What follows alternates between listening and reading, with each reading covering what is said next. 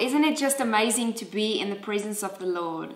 You know, we don't need to be able to gather physically to be able to worship together and to be together in spirit. And so I love that. And, you know, now with with us entering into this new season of the month of May, we know that, you know, there's a lot of differences uh, with regards to our lockdown situation, but one thing that will probably remain for this month is that we will still continue to do online services.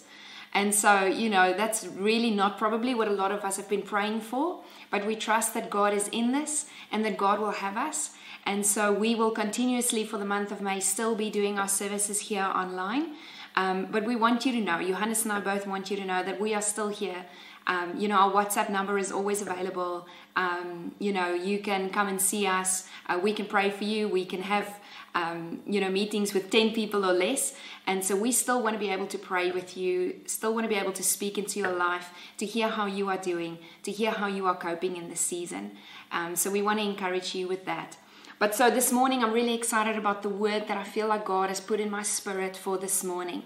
And um, I feel like it's something that He's continually been chatting to me about um, and speaking into my own life, um, lessons that I feel that I've been learning during lockdown. And um, I just, I just know that we are all mindful of this shift again as we have gone from end of March to April, which was really tough and strange and confusing for a lot of us um, in different ways as we head into May. Um, yes, there's slight relief. A lot of us can go back to work. Uh, we can go buy winter clothing. Um, but, you know, schools are still closed. And I know there's many of our parents who are just feeling overwhelmed at the idea of how do I go back to work and still do e learning. And so, you know, people with businesses, you might be wondering, well, how am I going to make up for all the loss that I incurred during the month of April? And so I'm just very conscious that we are still in this place. We, we haven't gone back to normal. We're still in this place where we're like, okay, Lord, we need a miracle. Um, we need your wisdom. We need your guidance in this season. And so I believe this word this morning will speak to some of those elements um, that I really believe that God, through His word, wants to encourage us this morning, wants to remind us of His kingdom, wants to remind us that we are part of a heavenly kingdom and we don't we don't just live in this natural world we have access to heaven through jesus christ and so you know we've heard many prophetic voices in this season speak of how god is using this lockdown this global crisis and pandemic to activate a divine reset among his bride among the christians among his children. A divine reset. I think all of us have heard that word. Um, you know, I felt in the beginning of lockdown, I think I shared a short message um, on our YouTube channel about a new perspective.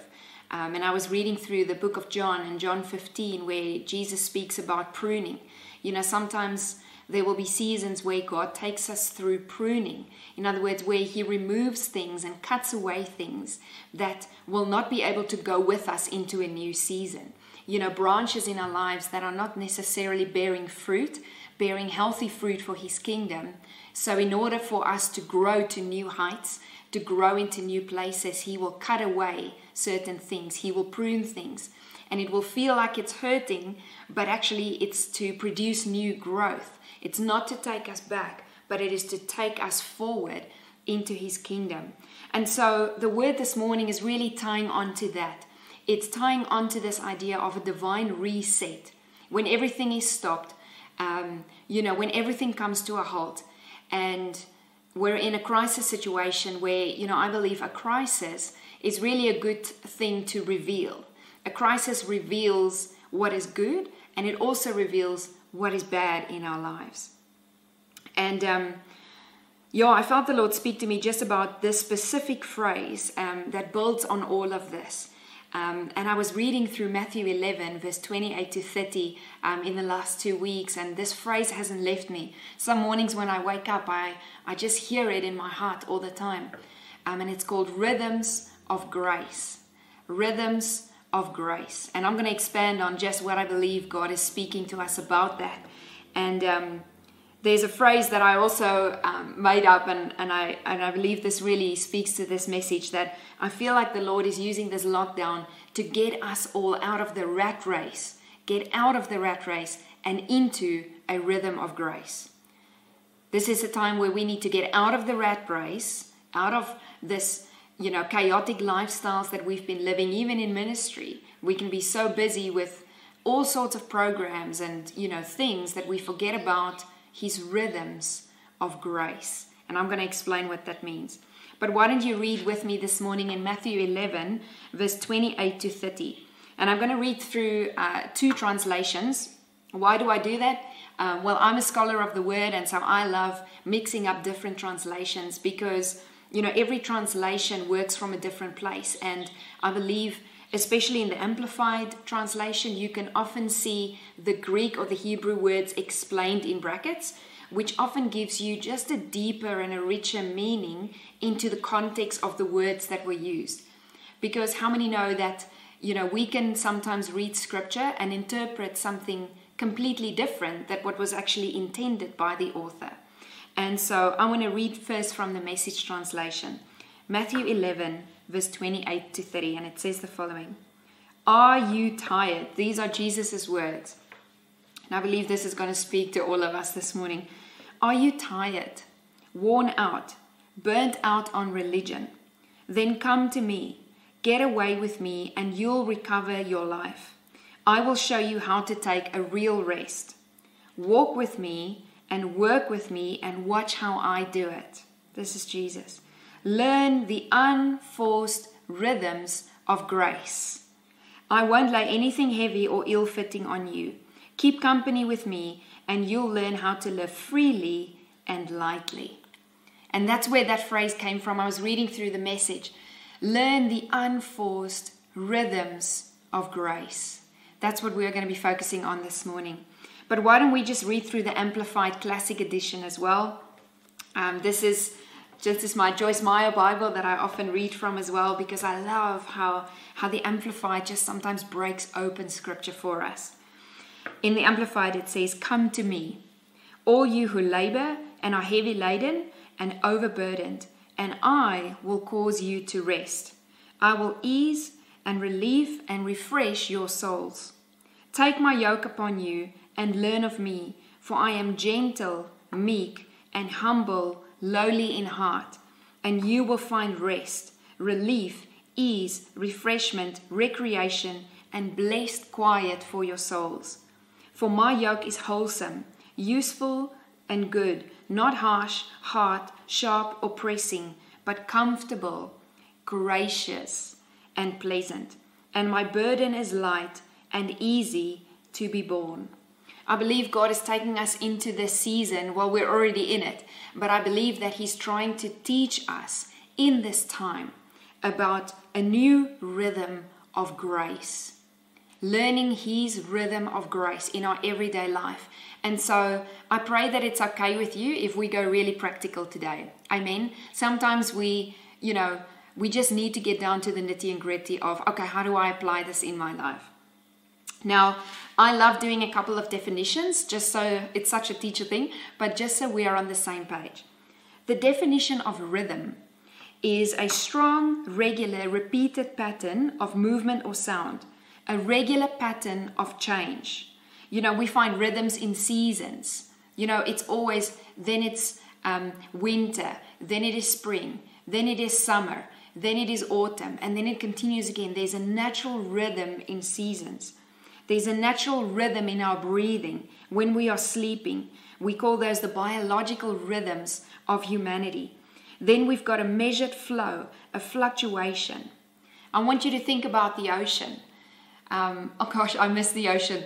When you just sit next to the beach and you, you get quiet and you listen to the waves crashing on the rocks, you'll find that there's a rhythm of the ocean back and forth, back and forth. And I believe that's what Jesus is talking about. There's a rhythm in his kingdom, there's a rhythm of working with him and watching him do it, and then we do it watching Him, working with Him, see how He does it, and then we do it. There's this back and forth rhythm that Jesus is wanting to lead us into in our everyday life. And um, the word grace, the word grace speaks about God's unmerited favor towards us. You know, it's by God, God's grace that we are saved um, into righteousness. It's by His grace, His unmerited favor, that Jesus went to die on a cross for us so that we don't have to be punished for our sins, so that we can get, you know, entrance into our eternal life with Him forever. But grace is also God's enabling power to do what He has called us to do. And I believe that's the grace that we are going to be zoning in today. You might be wondering, Lord, I don't know how I'm actually going to get through this second phase of lockdown, this second phase of this, this crisis that we're finding ourselves in, not just in Windhoek and Namibia, but all across the world. Um, how do I work and make sure my child receives the proper education? How do I balance my family with finances being all out of control and I'm trying to recoup my business? Um, because maybe you're not an essential services business and your business is maybe not even allowed to open during May. You know, we've all got these different questions, but God wants to pour out His, His supernatural grace into our lives, that enabling power to be able to lead us, to be able to give us the grace and the strength that we need in this season. He's not going to leave us hanging, church. I, I, I, feel like someone needs to hear this today. God's not going to leave you without the power and without the grace to do what you need to do in this next season. Please don't lose hope. Please don't feel like you are you constantly have to be overwhelmed. There is an answer and his name is Jesus. Amen. And it's not just, you know, theology that we are swinging forth here on the internet. This is something that God wants to practically enable in your everyday life. Amen. Okay, so that's the grace that he's talking about. He's going to empower us. And then when we talk about a reset, when we talk about a divine reset, you know, Johannes was resetting my computer this week. Uh, we exchanged internet, and so we thought, let's just, mine was a little bit slow, and so he um, cleared all the cookies and cleared all the things in there. I don't know anything about technology, so I gladly give that over to him. Um, but what happens when we reboot a computer, when we restart? Because that's the definition of reset. Listen to this. To reset means to restore, to set again, to adjust, to fix, to reboot, to re-establish. Okay, this is awesome. To uproot and to reinstate. And so you know that when you reboot a computer or you reboot your phone or you restart it, it has to remove all the cookies and all the junk that has gathered up, all those files that have gathered up. You have to clear that, you have to clean that, and then you restart from scratch. Now, I believe that if we look at this with spiritual eyes in this season, and you'll know, I've heard from a lot of people during the month of April that they found this to be true in their lives. God is resetting relationships. God is resetting and reestablishing priorities. God is resetting, rebooting, reestablishing the way we do church, the way we do ministry, what we prioritize, what we focus on, our natural rhythms of everyday life. He's rebooting and resetting all of those things. And I believe that if we want to be ready for what God is going to be doing in this next season as we walk out this lockdown together, I really believe, as many other people are also saying, prophetic voices all around the world, things are not going to be the way that we knew them to be. The world may look completely different, but this is going to be good for us as the children of God. Because God is God doesn't just prune without leading us to new growth. He doesn't just reset without taking us to a new place. But we need to open ourselves up to the Lord's resetting. Amen. We need to be able to surrender ourselves to His process. And I pray that as a church we'll be awake in this season and we'll see with spiritual eyes and we'll hear with spiritual ears for what God is wanting to do, what the Spirit is telling you and your family and your business and our church in this season. Amen. I'm so excited about this. I believe God has given us, you know, we've spoken about before um, the appointed time. We spoke about a Kairos time. You can look at that on our YouTube channel, or actually, I think it's a podcast. There's a Kairos time, which mean it means that it's a divine God appointment time, a window of opportunity where God's grace, His enabling power is there to make the changes that needs to be made. So I pray that we will be awake during this season, that we will be awake during this window to allow the Lord to reset everything in our lives that wasn't bearing kingdom fruit, that wasn't flowing in his kingdom rhythm of grace. So if you are sitting there and you're feeling this morning, man, there are so many areas in my life where I am tired, as this scripture in Matthew speaks about. I am worn out. I'm exhausted. I'm burnt out by everything that I'm trying to do in my own strength. Then I want to encourage you, my brother, my sister, allow Jesus to come in in this season. And I'm not saying, um, you know, just read your Bible. I'm saying allow Him really to take the wheel in your life. Allow Him to lead you by His Spirit. Start taking scripture and acting upon it. This is what we are going to be talking today.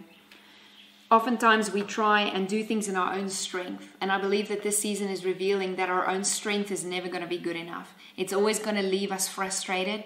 Our own fleshly works, what we think works, our own opinions, our own fleshly um, ambition is always going to leave us frustrated, is always going to leave us tired. It's going to leave us burnt out. And that's not God's heart for us. So if that's you this morning, take a deep breath and let's just inhale what the Holy Spirit wants to do this morning.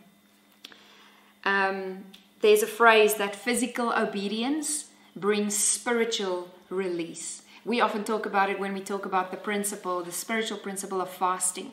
Sometimes things that we do in the natural brings a spiritual release. And so we're going to be talking about three specific areas this morning. Just because I can't go on all day, even though I would love to. Some people are like, Amen. Just let us stop talking after 20 minutes. Okay, but there's three specific areas. I'm going to get really practical this morning. Three specific areas that I believe God is going to use this season to reset into his rhythm of grace. Number one is this if you're taking notes, I believe God is going to reset our relationships. Okay, our relationships. Now, the first one that I believe is really important, if you want to label this 1.1, is our relationship with Jesus Christ. Owens, this is where it starts.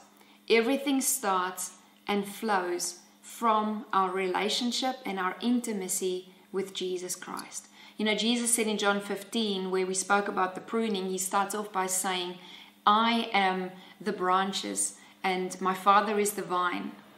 And, or he's the vine and we are the branches. Everything flows from that intimacy with him.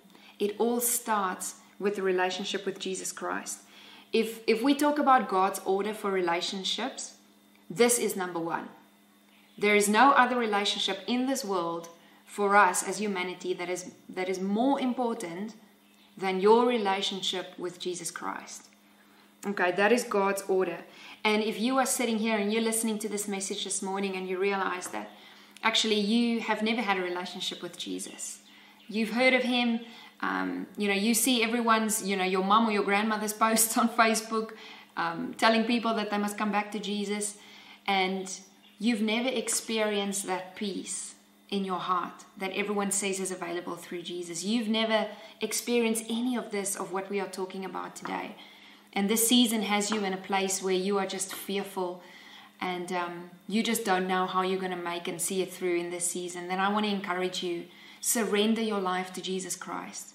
There is no other way that we will be guaranteed forgiveness of our sins.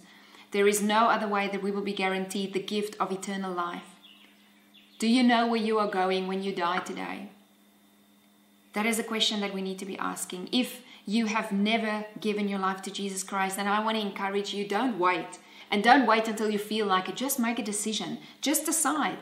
Jesus, I've got nothing to lose. I've got no other answers this is the last hope that I have, then I want to encourage you. We've got a um, team, and Johannes and I are also here. We want to pray with you. Romans 10, verse 9 said, If we believe in our heart and we confess with our mouth that Jesus Christ is Lord, then we will be saved. Okay, so I want to encourage you just give your heart to the Lord, surrender your life to Him, taste Him. Okay, just see if what He brings into your life will not change your life because I can guarantee you my life has never been the same since I made that decision. Amen. And so we want to give you that opportunity.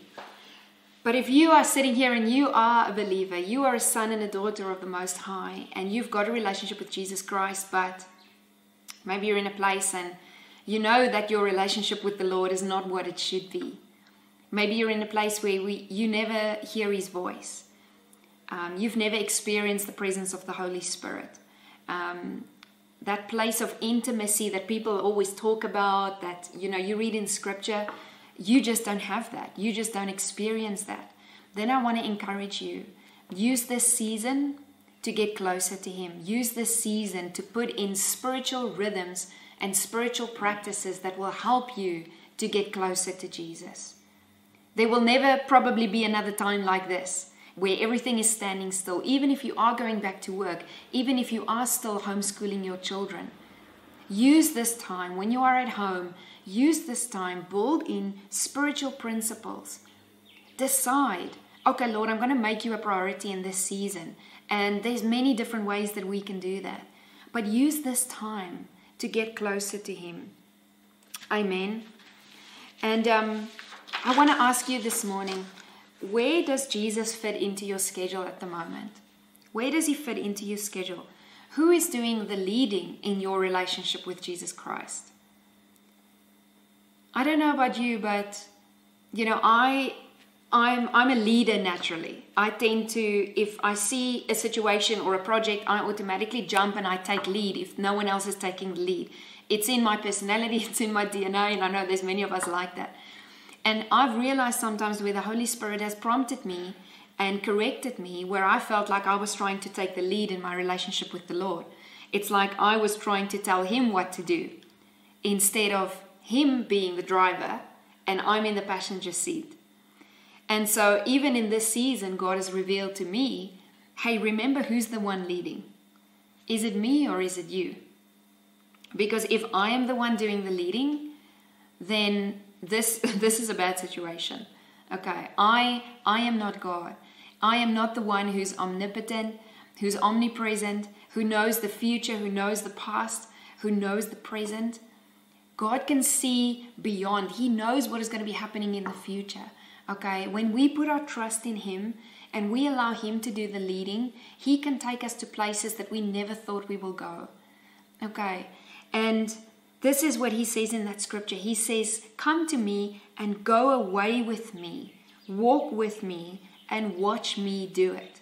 Now, how do we actually do that if our relationship with Christ is not first, is not our first priority in our schedule? Do you have a spiritual rhythm what is a spiritual rhythm?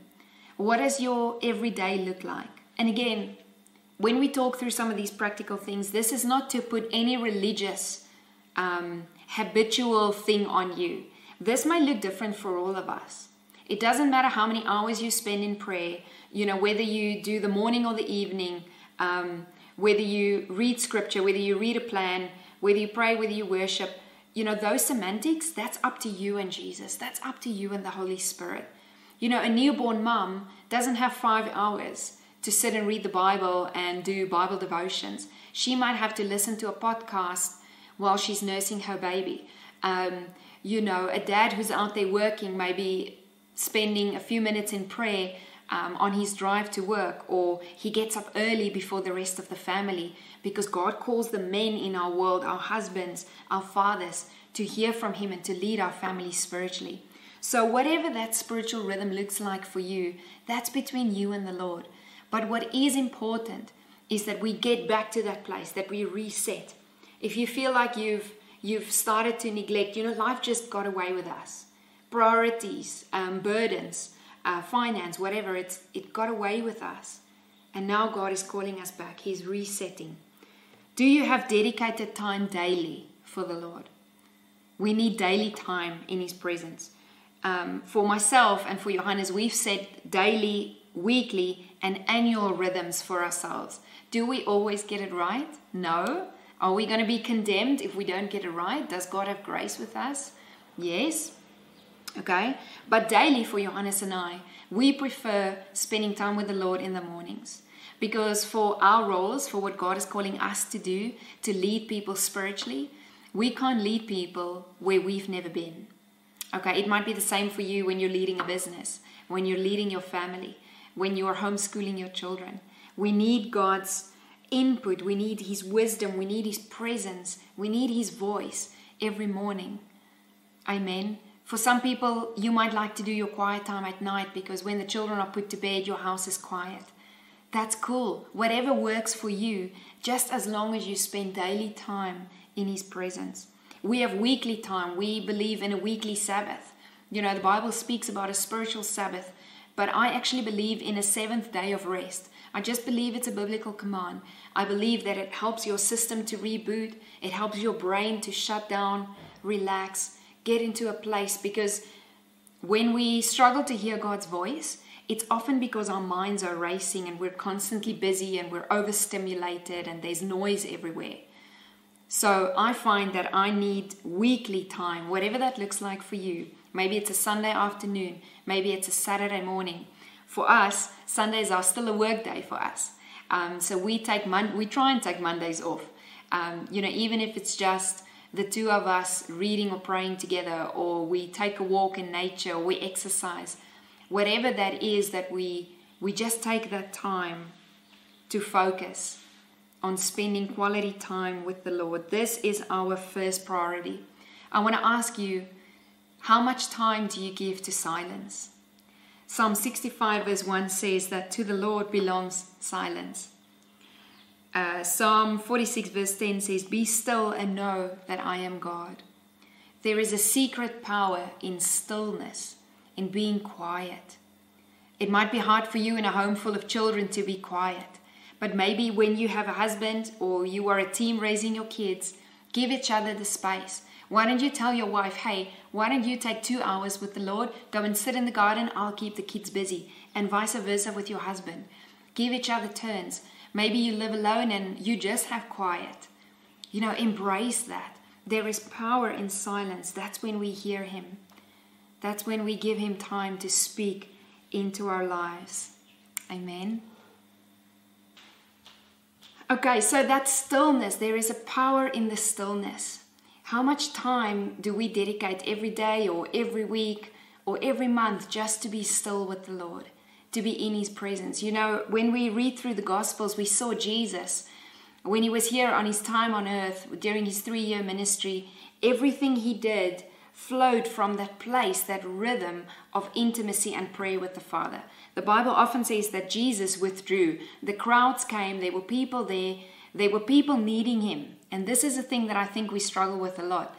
We always feel like people are needing us or we need to do this, or we have to be there, or we always have to be available for others. And Jesus is saying, no, no, no, no, no. This is where we often get overburdened. This is where we believe a lie that we need to always be available. There is a time, I believe, and I believe God is going to reset this into a rhythm of grace for us where you need to put your phone on aeroplane mode okay? I'm not just saying on silent because sometimes we put our phone on silent and you can still hear it vibrating which means it still gets your attention.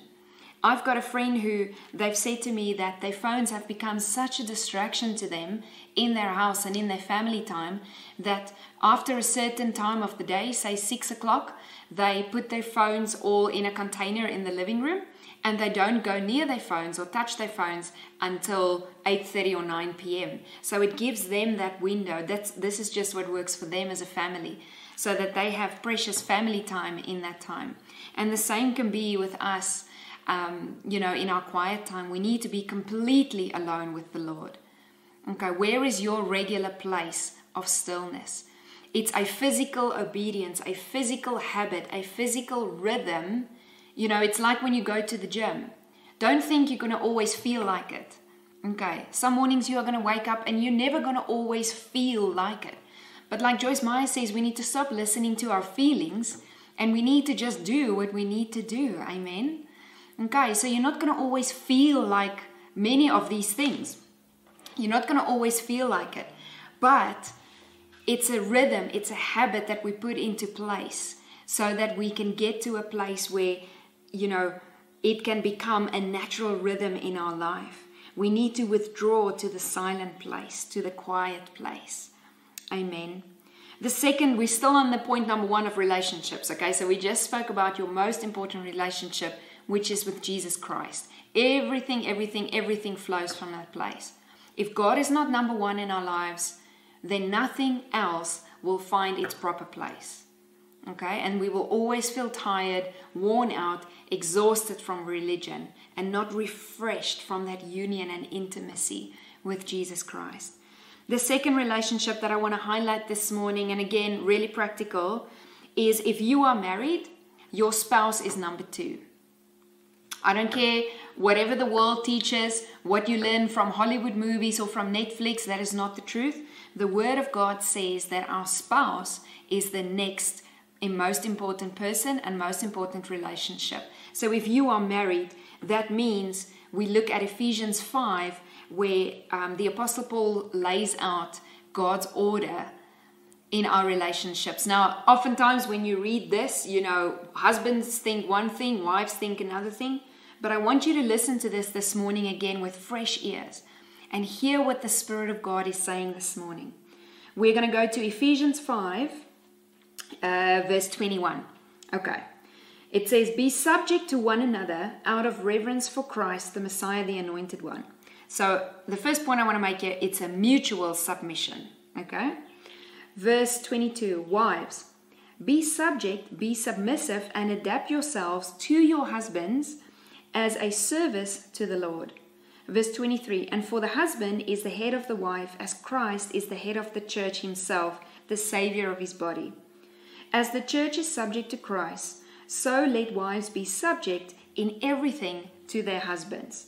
Okay, but husbands, you've got to listen to this. Verse 25 Husbands, love your wives as Christ loved the church and gave himself up for her. This is your responsibility, so that he might sanctify her, having cleansed her by the washing of water by the word, that he might present the church to himself in glorious splendor, without spot or wrinkle or any such things, that she might be holy and faultless. Even so, husbands should love their wives as being in a sense their own bodies. He who loves his wife loves himself. Verse 29 For no man ever hated his own flesh, but nourishes and carefully protects and cherishes it as Christ does the church. Okay, so this is saying that there is a mutual submission, there is a godly order, a godly rhythm of grace in our marriage relationship. Husbands, you are called to lead the family. God calls you the head, the king, and the priest and the prophet of the home.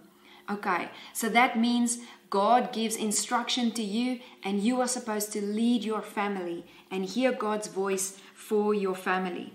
Amen. Wives, this means that we need to be submissive and let our husbands lead. Give them the opportunity to have the space to lead and to do what they believe that God calls them to do.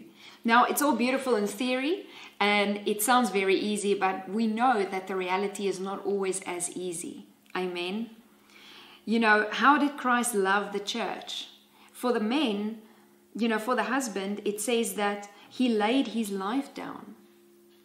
Husband, you can ask the Lord, Lord, what does it mean to lay my life down for my wife and for my children and for my family? What does that mean, Lord? What does that look like for me? What do you need me to change in this season? What do you want to prune in my role as husband and father? And what do you where do you want me to grow in? You know, all Jesus is asking for is an open and teachable heart. There is no condemnation here, okay? You don't you don't need to be anything that God has not called you to be. But he's wanting you to be open for his leadership in your role as husband and father. That means you get to honor and respect and love and cherish your wife. You know, learn her love language. There's a beautiful, we can send a link. There's a beautiful teaching on love languages. Does your wife love it when you help her in the home? That, that, does that make her feel loved? And every wife is different. Johannes thinks I have all five love languages, so he's got a tall order. But, you know, what does that mean for your wife? Does she love flowers? You know, oftentimes you can think your wife's love language is something and you keep doing that, but actually, that never fills her emotional love tank. That takes conversation. That takes time to figure out in your relationship. When does she feel loved and safe and cherished? Okay, study her. Wash her with the water of the word. What does that mean? That means taking scripture, you know, and speaking life over her, whether in your own private time, prayer time, you know, just declare scripture over her, you know, um, or tell her, hey, you are so beautiful. You are an incredible mom. You are an incredible wife. If you see that she's struggling emotionally, find out from the Lord, Lord, how can I encourage my wife today from your word? Those are the kind of things that I believe it means to lay down your life. It means to put her needs before your own needs. Amen. Pray for her, be gentle with her, help her around the house. And wives, God calls us to be submissive. But what does this mean? This doesn't mean we need to lie down and all be abused. Okay? It means that we need to honor our men. We need to be their biggest cheerleaders. We need to esteem them. Men want respect. We need to be their biggest cheerleaders, even if they make mistakes. Don't condemn them for it. Don't keep their mistakes in front of them all day long. A man is, yes, God made them to be very strong and um, you know, physically they are stronger than us, but I believe on the inside, their emotions, their hearts, God has given to us to treasure, to protect, to cover, you know, in prayer and also with our words and also with our actions.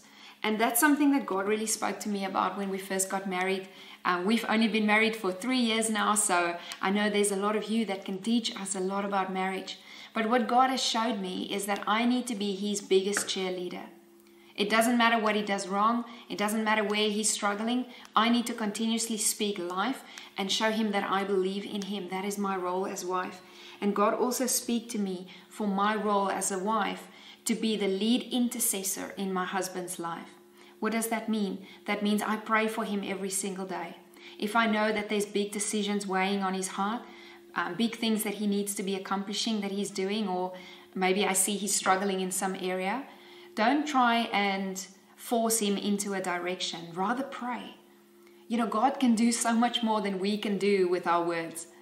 God can move his hand. The Bible says the hands of kings, and I believe that's also the heart of our husband, is in the hand of the Lord. So trust God with your husband. Pray for him more than ever before. Amen. I really believe that, um, you know, our marriage relationships, everything in our family, our children's health, our children's direction, it all flows from a healthy marriage relationship. You know, and then the Bible goes off, thirdly, it talks about our offspring.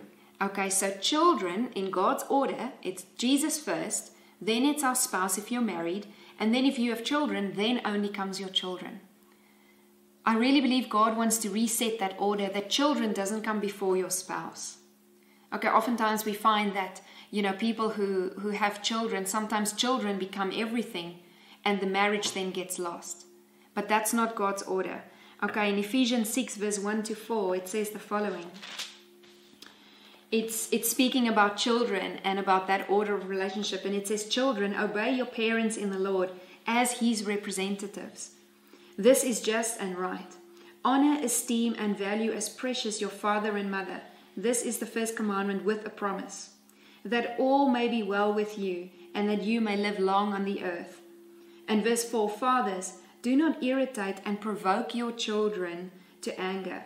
Do not exasperate them to resentment, but rear them tenderly, it says, in the training and discipline and the counsel and admonition of the Lord. Okay, so God is saying here that um, first comes our spouse and then comes our children. And I believe in our parenting. God wants to give you supernatural wisdom in this season. Now they're all at home. If you've got more than one child, I don't know how you all are doing it. Okay, you need computers, tablets, phones. Some schoolwork is on WhatsApp, some is on, on the internet, on the computer. Okay, God's going to give you supernatural wisdom in this season. But I believe as as married couples, as parents, you know, and even our single parents, I want to give you an encouragement, especially from the Lord this morning. You have an opportunity now to reset, even in your parenting. To, I hear from so many parents who's saying that, man, we get such quality time now with our children. We have deeper conversations with our children. We we can hear what's on their hearts. We can see their personalities in a way that maybe we haven't because you know they're they're at school all day or they're with the hockey coach or um, you know the rugby coach and we only get to see them at night after work and weekends so you get to get to learn your children, their personalities in a new way. This is a season where we can also incorporate prayer and spiritual disciplines for our children. You know, sometimes we are so um, stressed out about, oh, they're going to take, you know, prayer and, and religion out of the schools. Well, school's now at home. So now you have an opportunity to, before the maths class or the English class, especially if you feel like you need it, let your children pray. Before you start your school day, teach them new spiritual rhythms. Let them pray for the maths class. Lord, give me understanding. Help me to understand my maths. Help me to understand. And then you also pray for yourself. Lord, help me to teach. If you've forgotten how to actually do all of that work again. So I believe God wants to bring that order back. Okay, your spouse comes before your children. Amen. And then comes our parents, as the scripture also says honor your parents, love them. But it's very important that we follow that godly order. Okay, if your mother and father is more important than your spouse, that is not God's order. It doesn't mean we, you know, the Bible does say, husband, leave your mother and father and cling to your wife. And that also gives us, that's in Genesis, that gives us that order. Okay, it's first your spouse. When we always teach people when we do marriage preparation course, that because we know that this can become a challenge in our lives. You know, sometimes we need to um, uh, implement new rhythms of boundaries. Okay, maybe you've learned that in the lockdown, actually, it's so great sometimes to just be us and the children. Okay, sometimes we need healthy boundaries in our lives. Okay, whatever that looks like, and you'll know the Lord will lead you in your family. What does that look like? But that is God's order. And when we flow in God's order, there is blessing there is blessing, and God can then bless that. Amen. So I've said, wives, I shared with our sisterhood women's community that I really believe in this season. Our husbands are carrying a very heavy load. Okay, they're carrying the load of how do we provide for our family in this season. They carry an emotional load. Lord, how do I do this? How do I make my wife feel safe? How do I make my children feel like, you know, God is our provider? We we have been we have been given a window of opportunity to really pray for them in a new way, to really make sure that our relationships flow in that strength and in that way. And um, yeah, I really believe in this season also when it comes to our marriage and our family relationships. You know, God showed me when Johannes and I just got married as well that two years, we actually had a prophetic word from one of our, our spiritual leaders in, in South Africa, and he said to us, God shows him two ears. There will be times where Johannes hears, and there will be times that I hear.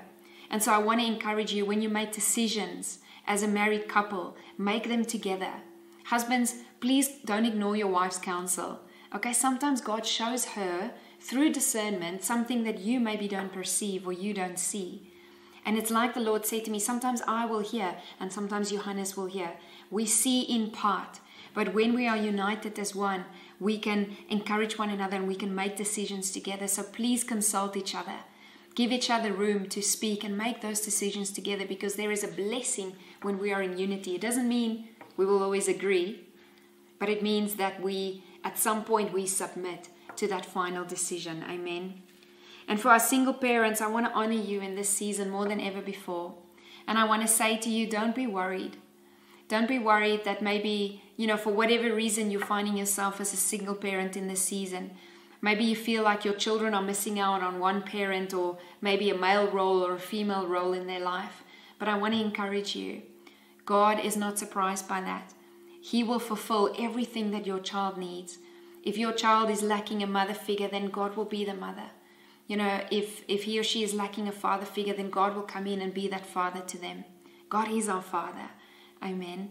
So you can just trust and relinquish that control, give it back to the Lord and say, Lord, I give you my children. And I believe that God really wants to release a special grace on you as a single parent in this season where your workload may be double in this season now with children being at home, but God's got your back. And if you have a single parent in your community or in your um, close circle of friends or in your family, be an encouragement to them.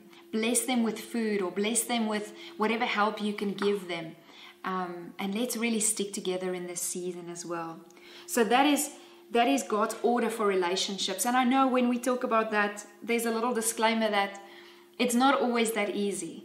And I believe lockdown, you know, in this crisis time, this may have exposed a lot of problems, a lot of cracks, maybe in our relationships, in our marriages, things that maybe we have actually just put to the side because it's too hard to deal with that area of pain or that area of challenge that maybe you've experienced in your marriage, um, in your parenting relationship, uh, with another member of your family. It may have been hard, but it's easy to deal with it when life goes on as normal and we're almost too busy to pay attention to it. But maybe in this lockdown time, God has shown you different things in order for you to get into His rhythm of grace. Maybe there's some healing and restoration that He wants to do. Maybe He wants to reboot and restart, but before He can do that, there's some things that need to be healed. There's some things that maybe needs confrontation, healthy confrontation. Maybe it needs discussion. Maybe it needs some counseling. Um, you know, whatever it is for you, I want to encourage you. If God has revealed that to you, get some help, get some prayer. You know, Johannes and I are here for you. If there's anything we can help, please let us know. But don't go, let the season go past and go with those same challenges into the next. Deal with it now. Use this opportunity. Amen.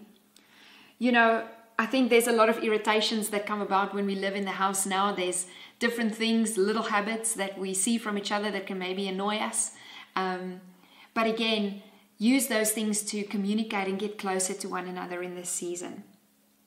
Maybe it's time that God is showing you to forgive someone in your family that maybe you've you've held on for too long in unforgiveness, bitterness, resentment. And because of that decision to withhold that forgiveness, maybe it's been too painful for you. Maybe it's in your marriage. Maybe it's in your parenting. But the reality is, when we hold on to unforgiveness, you know, like Joyce Meyer says, unforgiveness is like drinking poison, hoping the other person will die. Okay. What unforgiveness and bitterness and resentment does is it actually poisons you from the inside and it affects our relationships. And so, why don't you use this season and ask the Lord? The Holy Spirit will help you in this. It's, it's a decision that you have to make. Yes, Lord, I will forgive. And you, you just do it.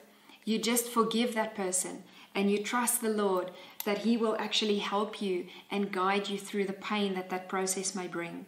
Because oftentimes we can't receive a spiritual release without physical obedience. And sometimes that physical obedience of forgiveness, releasing forgiveness, speaking forgiveness over that person will bring a spiritual release in our own lives.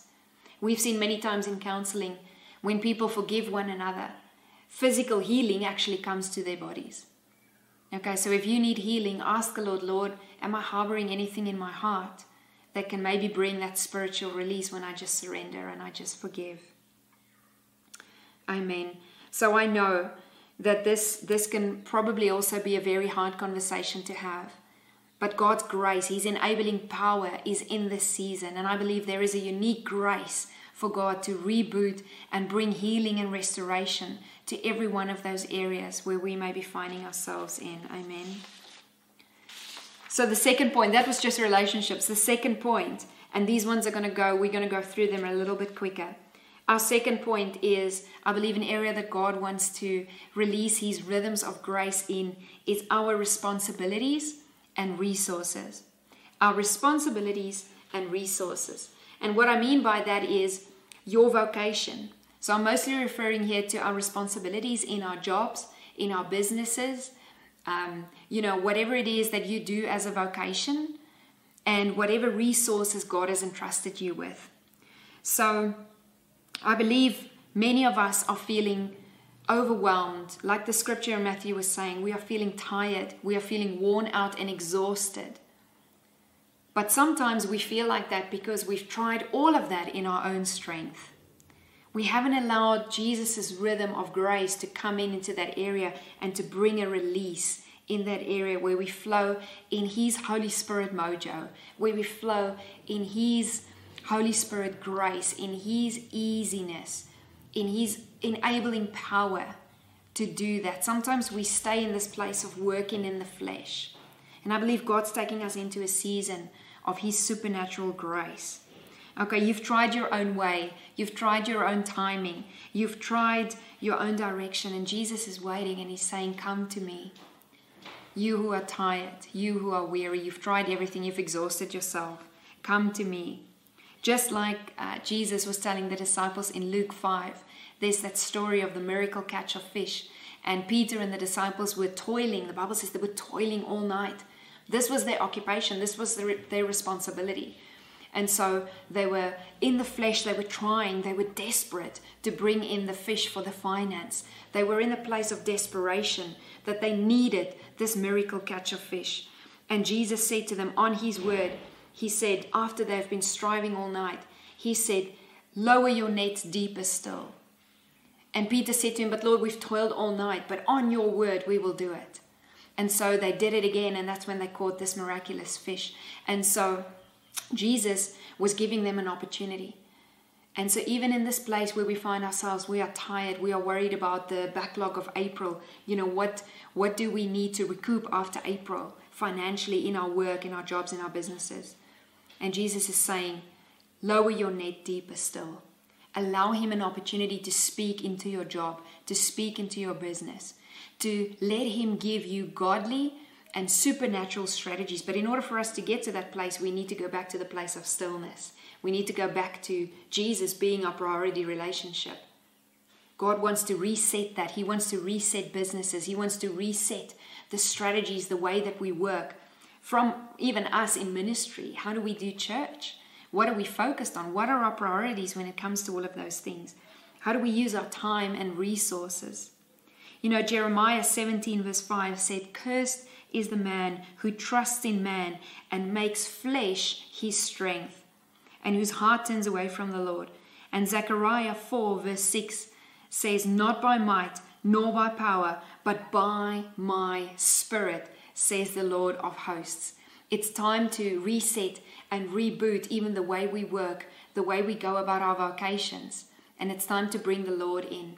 Get the Lord's counsel, get the Lord's strategies. Listen, the Bible says there is there is um, wisdom in many counselors. You know, um, if you have a business and you're in our church, get your Johannes to pray with you. You know, we can pray with you. We can trust the Lord together to give you that wise counsel. Okay? And in the season, I also believe that God wants to break off the fear of man. Okay? Sometimes we we do things and we're so busy in our responsibilities that we have a false sense set of responsibilities. Sometimes we can not just operate from a place of the flesh in our works, but we can also operate from a place of fear of man. The Bible says that we shouldn't be fearing man, we should only be fearing God. Don't let other people continue to dictate your priorities. You find out from God, Lord, what do I need to do in this season? Is what I'm doing still in your will for my life, for my family, for my business, for my ministry? What is it that the Lord is telling you to do? And allow Him to come in. And I believe He wants to lead us in a rhythm of grace in our work, our studies, our schools, our businesses, our finances. Is God first in your finances? You know, the Bible speaks about bringing the tithe to the storehouse so there may be food in his house. And that we can test him in this to see if he will not open the windows of heaven over us and our families. We've got incredible teachings on finances and how God's principle of first brings blessing and brings protection over our finances when we steward our finances according to God's principles. If you need some of that content, let us know. Johannes and I would love to share this with you. We recently went through a lot of that with our volunteers, and I know for a lot of us it was such new revelation where God was really rebooting and, and giving us a new rhythm even in our finances that will bring and release spiritual protection and spiritual blessing over our resources. Guys, we need this in this season more than ever before. Amen. And so I really believe in our responsibilities, in our resources. Let Jesus come and teach you a new rhythm of grace. Find out what His order is, find out what He wants to do, and then we go from that place and we trust Him. We watch, it says, watch what He's doing, watch how He did it, and then we did what He did. That's the new rhythm, that's the reset, that I believe God wants to do in this season. Amen. Amen. And so, as we get to our third and final point, as I'm just going to call Johannes in to join us, he's going to lead us in communion this morning. But my third point is this something that I really believe that God wants to um, reboot and reset in this next season into his rhythm of grace is our rest. So, if you're taking notes, our rest. When we go back to that scripture of Matthew 11, verse 28 to 30, it said that Jesus said, Take my yoke upon me. No, take my yoke upon you and learn from me, for I am gentle, meek, and humble, lowly in heart, and you will find rest. That's what we're talking about relief, ease, refreshment, recreation, and a blessed quiet for your souls. And so I really believe that Jesus is um, speaking about spiritual rest. In other words, that rest that we receive in our minds, in our hearts, in our emotions in our soul being. Remember, our soul is our mind, our emotions, and our heart. You know, so so many of us in this season, I believe, have not rested spiritually. You've not had your mind rested, your heart rested. You are actually in such unrest right now. And I believe that's what Jesus wants us to come. In the uh, Passion Translation, he actually says, I am your oasis. Okay, there's a spiritual refreshment that Jesus wants to give us, that He wants to reboot and reset, that we constantly live in that place of spiritual rest. I believe there's a power if we can get this key, if we can get this thing right. Now, Jesus said there that take my yoke upon you.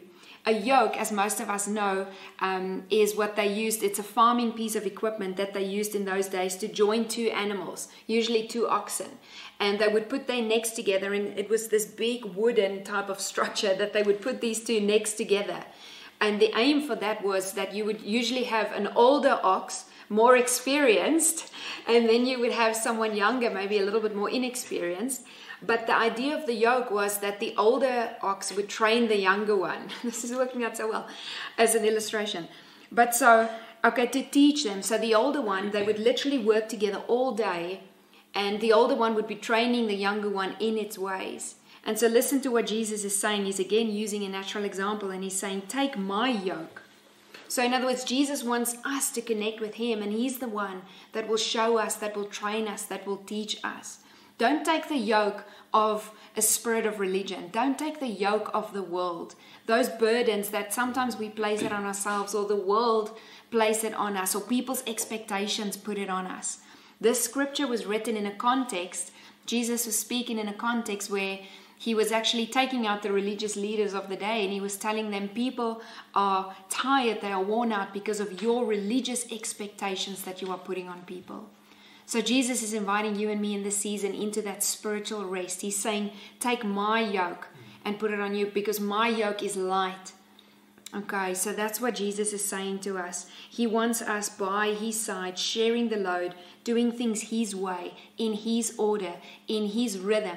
And when we allow him to take that wheel, to take that place of leadership in our lives, in our marriages, our relationships, our responsibilities, our resources, then we will have rest for our souls.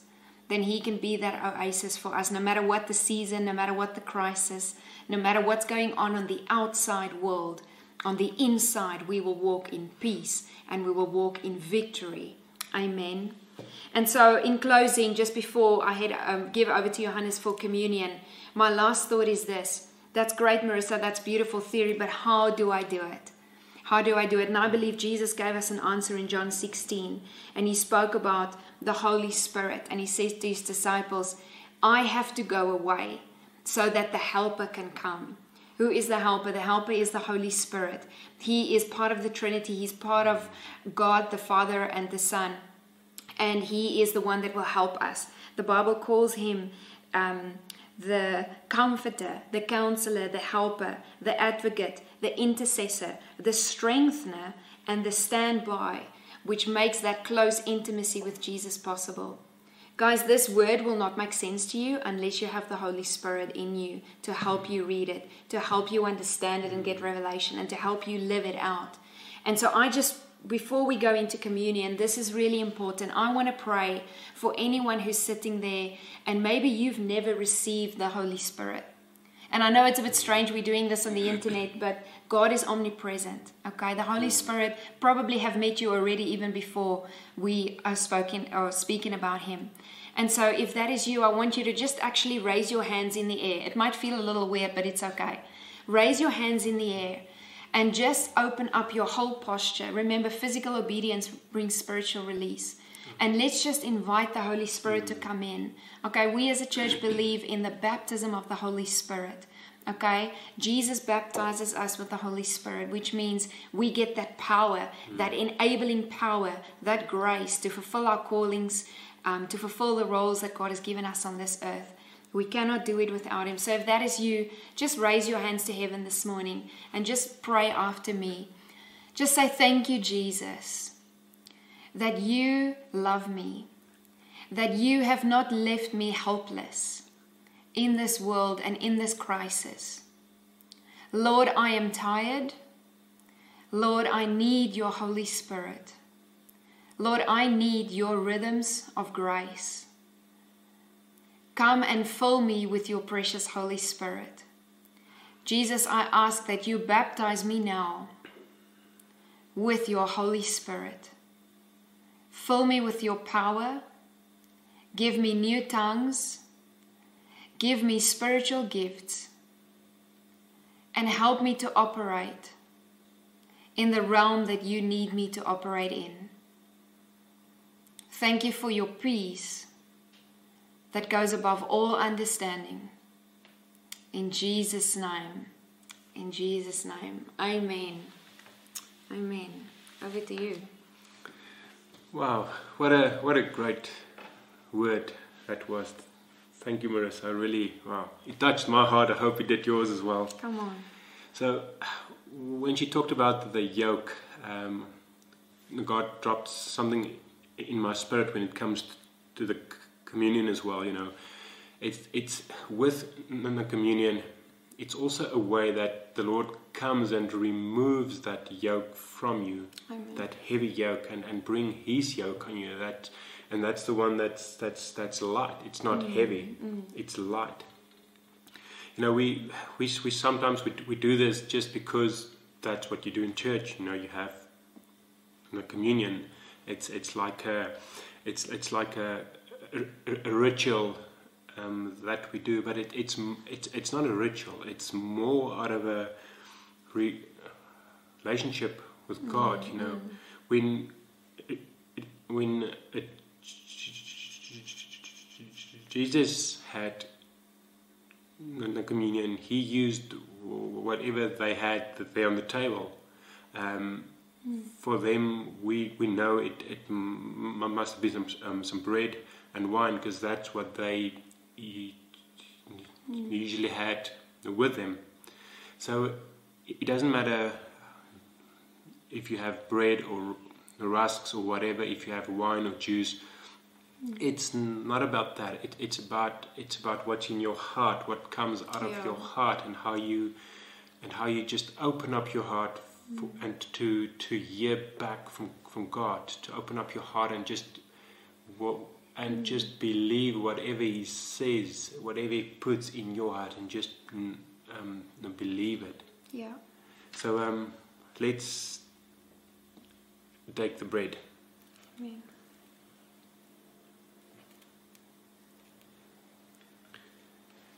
And um, let's just thank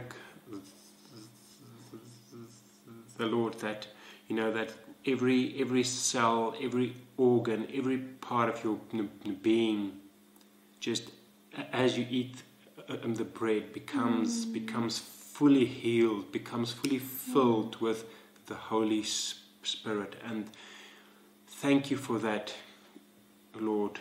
And mm-hmm. we believe in that healing that we receive from you. Let's take the bread. Amen.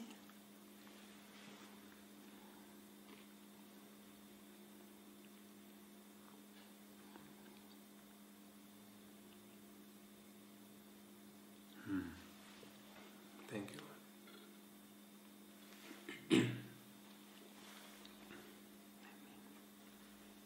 Thank you.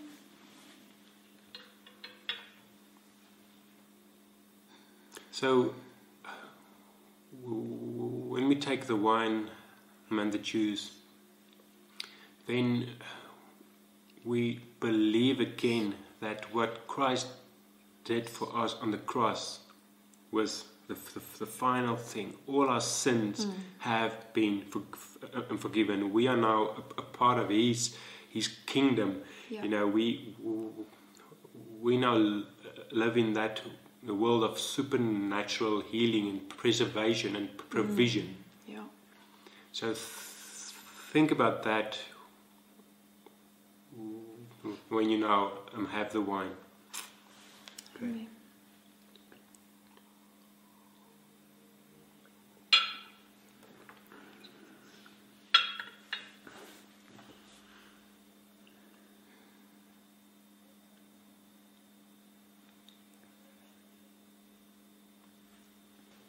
Amen.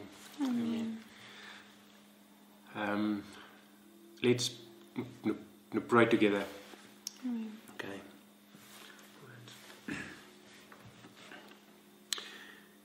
We, th- we thank you, Lord, for this awesome day. We thank you, Lord God, just for this great word as well that, that we received today through Marissa.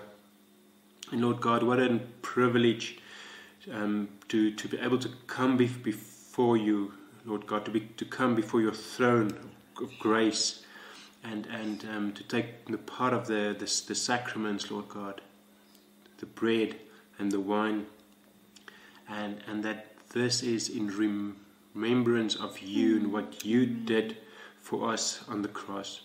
We thank you, Lord, that um, for everything um, that you did. We thank you, Lord, for the enormous price you paid for us on the price. And we pr- pray, Lord, that, that you will open up our hearts and our minds and our understanding, that we truly know what you have uh, n- done for us um, on the cross. May we never forget the enormous price, Lord God, that you, you paid on our uh, behalf. May we never forget, Lord, um, that you bought us with a price, the price of the blood of our Lord Jesus Christ. Christ and I pray, Lord, for each and every one of us here today, that we will live for you, Lord God, and that we will mm. know that your the, the body was broken and your blood was spilled for us. We mm. thank you, Lord. In Jesus' name, amen. Amen. Amen. Awesome. Thank you, husband, pastor. And so, church, we pray that that has blessed you this morning. And um, we pray that Jesus will really take all of us into a new rhythm of grace in this next season, in the month of May. And so, we just always also want to remind you that we are still continuing with our COVID 19 response relief. And so, there's two projects. You can have a look on our Facebook page. One is the food parcels that we work with the Windhoek Life Change Center. There's still many families in need. There's still um, a huge need for um, families to have food put on the table. And so we want to continue being a blessing to them. And then there's also the project for our frontline workers. So you can have a look at that. And um, hey, if you need prayer today or during the week, let us know. This little chat function will still stay open um, for a few minutes after the service. So just write a comment or click on the thingy that says request um, prayer. And then one of us will be there to just pray with you. Um, so we pray that that's blessed you. Have a wonderful week. We love you lots, and we'll see you next week.